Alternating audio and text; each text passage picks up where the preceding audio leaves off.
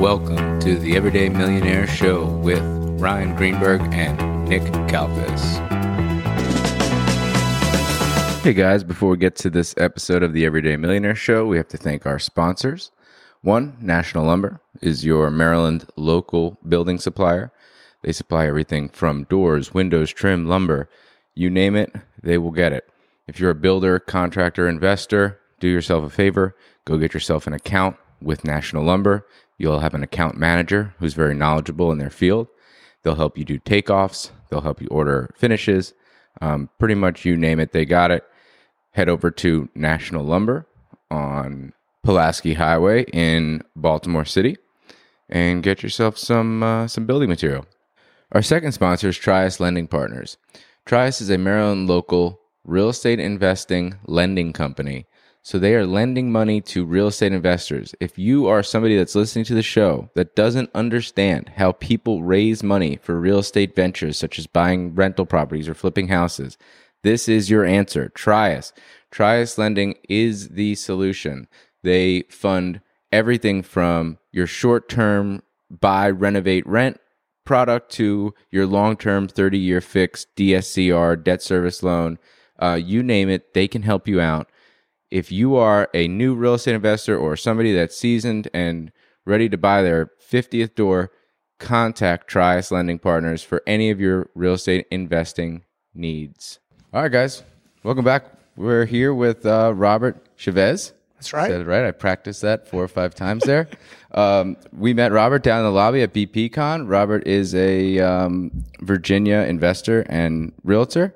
Um, has some impressive stuff that he's doing. So, Rob, thanks for coming on the show. Hey guys, thanks for having me. I appreciate it. Yeah, Thanks. we have this impromptu uh, room set up that we we snuck in here, hoping that we don't get kicked out. Oh, dude, this is great. yeah, got all this stuff set up, and hopefully nobody kicks us out of here. So, um, so Rob, tell us a little bit about yourself and your your background and kind of how you got started. Sure. So, um, really started kind of very traditional, like most people do, house hack to house in 1998, right? And uh, I had started a rec- recruiting business with my best friend, made a little bit of money during the 99, 2000 time frame as a recruiter, placing technical salespeople. And uh, I fell in love with real estate, like read Rich Dad Poor Dad, like so many of us, and was like, huh, okay, that maybe there's a different way to skin this cat. And uh, I ran the business with him from from 2000 and uh, I'm sorry, from 1998 to 2005, and I'd been buying real estate along that whole time. Um, we went through the dot com boom bust, but it was real estate that kind of kept us going because in 2000 the real estate prices right were just like skyrocketing. So if I needed some extra cash, I'd just sell a house. And that was that. I just kind of fell in love with, with, with the business. And so in 05, I just turned to him one day and said, Hey, just buy me out. Right. I'm, I'm still productive in this business, but I'm not in love with it. And I'm in love with real estate. I was like leaving him, right? Like good friend of mine. So, um, jumped in summer of 2005. Best timing ever. Right. Jeez. So how how did that affect? How did the uh, 08 thing affect you and your business? you know, luckily enough, because I'd I'd survived a like a pretty bad technical recession, right? Like in the tech tech bubble imploded. So I knew what it felt like. So in 2005, 2006, I started looking at submarkets um, outside of Northern Virginia because the numbers just didn't make sense to me. I said, can I find a market where it's just more of a cash flow market? It didn't experience the same boom and bust that other markets did. And so I did. I found a little town a couple hours away from where I lived, started buying property in that town. And what was interesting was that that, mar- that market lagged our market by about two years.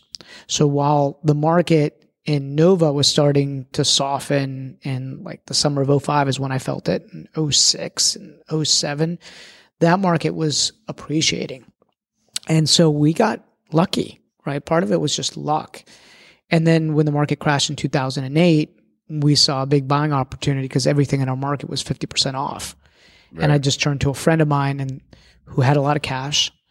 I said, "Hey, these things peaked at 350. They're at a buck 75.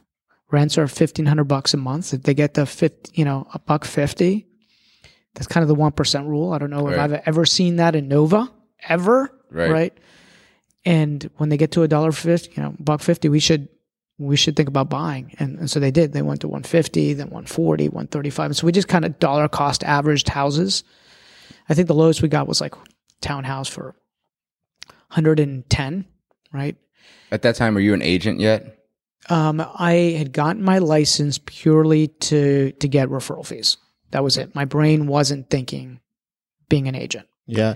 And also, when you bought your properties back then, what did the management look like? And did you do renovations to those properties or were Yes. they turnkey? No, no, no. They all required work, right? Um, it was our model was you put ten to fifteen in, right? You kind of fix what's broken, you paint it, new carpet, and um, I managed the contractors. I found the tenants, Uh, and the the deal with this guy was I put no money in. Like I found the deals, he funded all of them. So my my piece of the equation was doing the work, right? He had a lot of cash. And he said, if you find these deals, I'll fund them. And then what we'll do is we'll refi the money back out. So I didn't know, you know, that's the BRRRR strategy, but I didn't, I didn't, it, we weren't calling it the BRRRR strategy Right. then. It's just What's- cash out refi. What struggles did you face when you were doing that originally?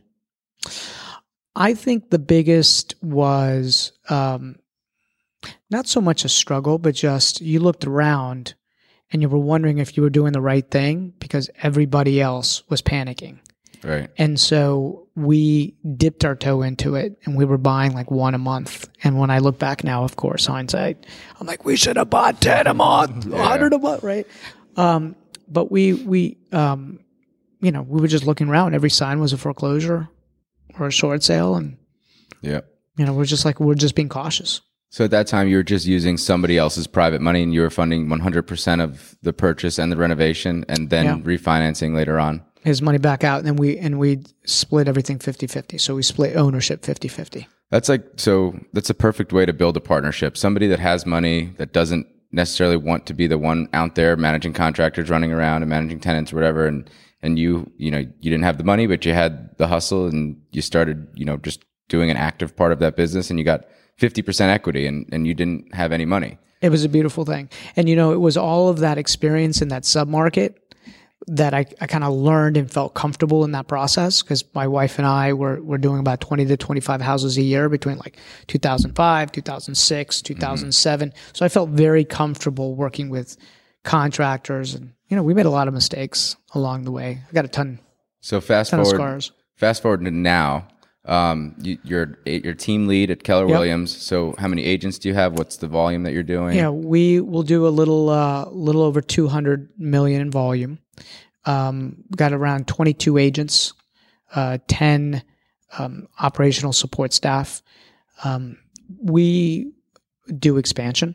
So we actually run five teams. So the way our, our model works is we have HQ that sells no real estate, really supports through coaching, consulting, lead generation services, listing management, transaction management. And we've got five real estate teams, and the team leader is a majority of them, not, not all of them, but the majority of them are 50 50 business partners with me. So they get 50% of the profit of that entity. The other 50% comes to us, and it comes up to us as revenue with some servicing fees that are there. Then we also have a property management arm, a construction arm, title business. Um, and we talked a little bit about this offline. Like we're looking at the private lending space, right? The, looking at that because we run grid, we run you know the grid network, which So- has been good to us. all of those things that you just said, the property management, all that stuff, is that under still under KW? Like, do they still have their hands on all of those businesses? Nope. Okay, Nope. So you're able to use your their platform and build your other platforms off of that, and they they're not taking anything off. One hundred percent. That's right. So what is what does Keller Keller Williams get? Is just those fees that you were saying from your team? Yeah, so we have a cap structure, a team cap structure structure with KW. We pay them a certain amount. Once we pay that amount in a given year, then we get 100% after that, right? So we cap. And and because I've been with them since you know, 15 years almost and and we are a big team within the system. We we have a with my franchise owner because they're franchised. Um, we have a good cap structure and it works for us. It's a good win-win.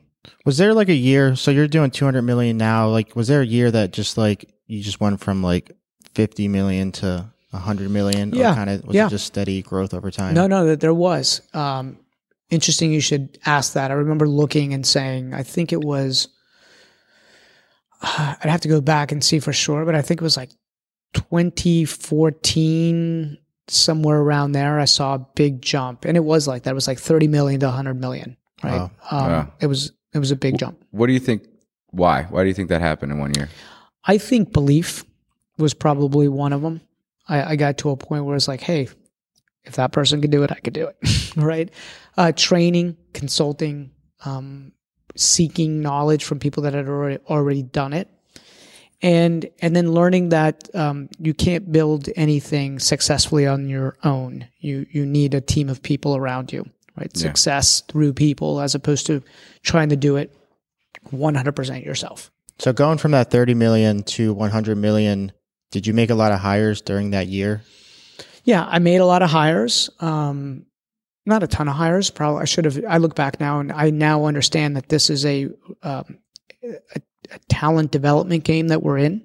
I didn't really think of it that way uh, early on. It was like, oh, okay, we have these excess leads, and I need to give these leads to agents, and and so I brought on agents to help service clients according to our system standards and models. Um, but I didn't I didn't hire enough. But I did. I hired more than I had done before, one hundred percent.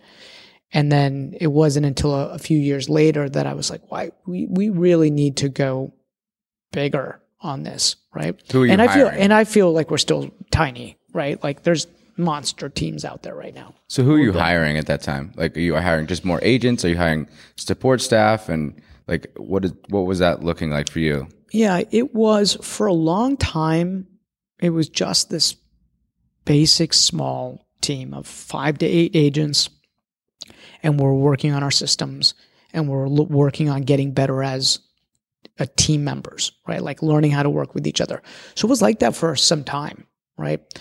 And then um, I'd say maybe 2017, 2018 then we we started bringing on more agents and when you bring on more agents your systems start breaking and and so we had to build out a better like more robust operation system and um, luckily enough you know I, the ceo of our property management company um, s- started with us this is funny started with us as an isa when he was 18 he was horrible at it.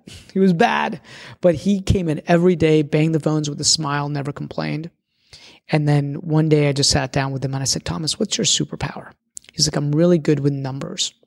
I said, Great. What do these numbers tell you? And he's like, You're making money here, you're losing money here. Like he analyzed all the data and I noticed that he was tracking data. And then because I saw that he was talented there, I just kept giving him more and more operational um, responsibilities. And he just started building out a lot of systems, using virtual assistants, using systems, using technology. And so I, the, I really believe that the reason we grew was because we started tracking a lot of these things, like how many calls to an appointment, how many appointments in a given week, in a given month, like what does that conversion look like for mm-hmm. you and for you, and and and then we started looking at what our year over year growth started looking like, right? How many agents, what was the production, how many appointments, how many listings taken that month. So I can go back now, you know, and, and really I think the data is pretty good from 2016 to today. And I could see every month, year over year, what the growth was in some of those key KPIs for us, right? So was that? I'm sorry to cut you off. Was that primarily why you mentioned the systems were breaking as you were bringing in new hires? Was that because of not tracking the numbers from the beginning? Yeah, I think you um, a couple things. You start learning how to hold agents accountable through that process. Like I was having a discussion last night with some people saying the hardest part for most people is that in the beginning they are a producer and they're really good at producing. And and so then they start thinking they should build a team around them. But that's a different skill set, right? One is a lead generation BD person and you can get really really good at that and make a ton of money and then never kind of graduate past that because the next leap is really a leadership piece, right? And so you have to have leadership around what your operation system is going to look like. Everybody needs to follow those systems, right? If they don't follow, what's the system if you don't follow it, right? Right. So somebody's got to hold that accountable. They've got to believe in those systems. So for us, our systems were really basic in the beginning. And as we started adding more people, some of those systems broke. Like we wanted to do a 36 touch, like, you know, sending out um, electronic emails.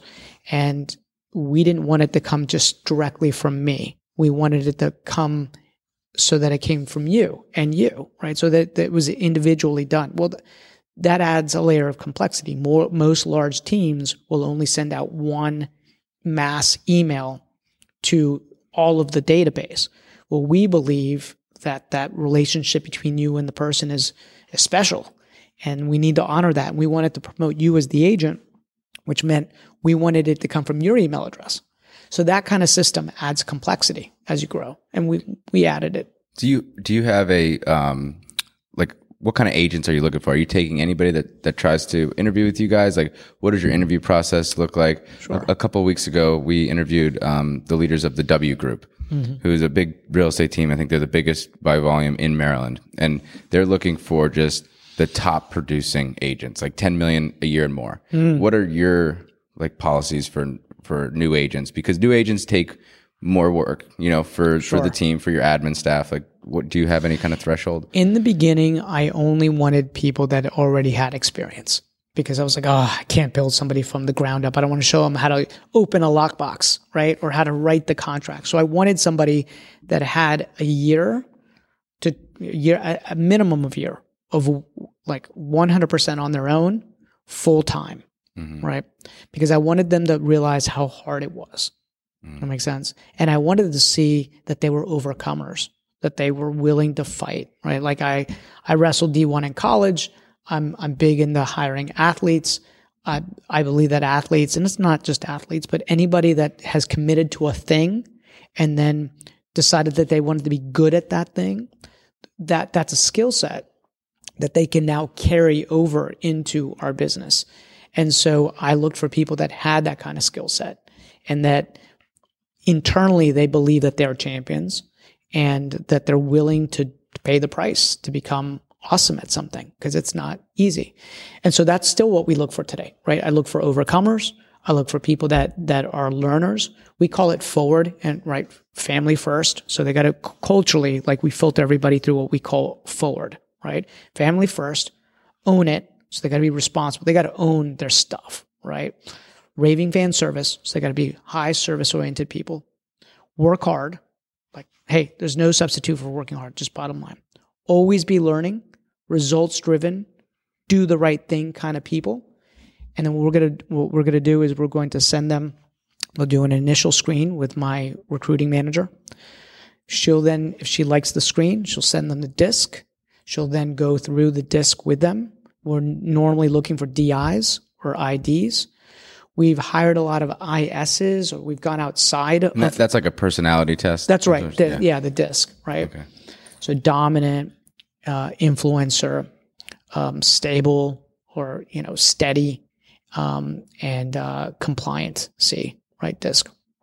And so, what we found from just hiring lots of people through the years is that yes, there there's been exceptions. Like you might have some ISs that work well within our model, but it's the exception. Normally they're DIs or IDs, they're drivers, right? Now this is our model because we're more of a we're a balanced model where we want to supply 50% of the opportunities to you and and we want to teach you how to fish as well. There's some models out there that are we're just going to supply you 100% with the appointments.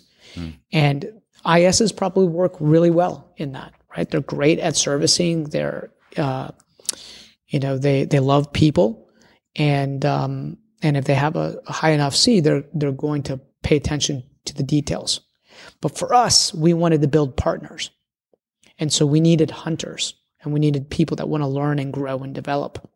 And we want to teach people to build stuff, right? Like, I don't want an agent to come on my team and be like, I want to be an agent for life.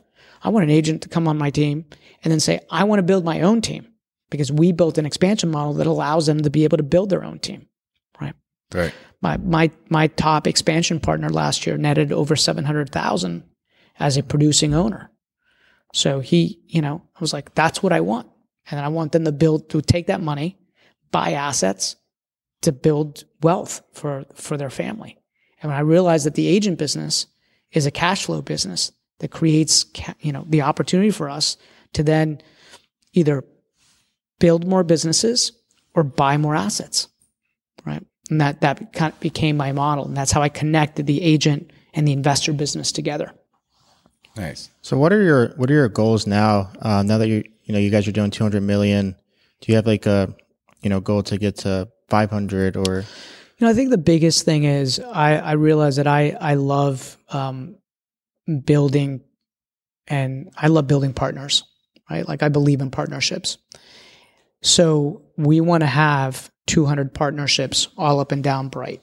So we want to be the the largest agent owned like team up and down Bright, and going deeper than that, we want our people to really build community with their people, right? So we want them to serve the client at a really, really high level.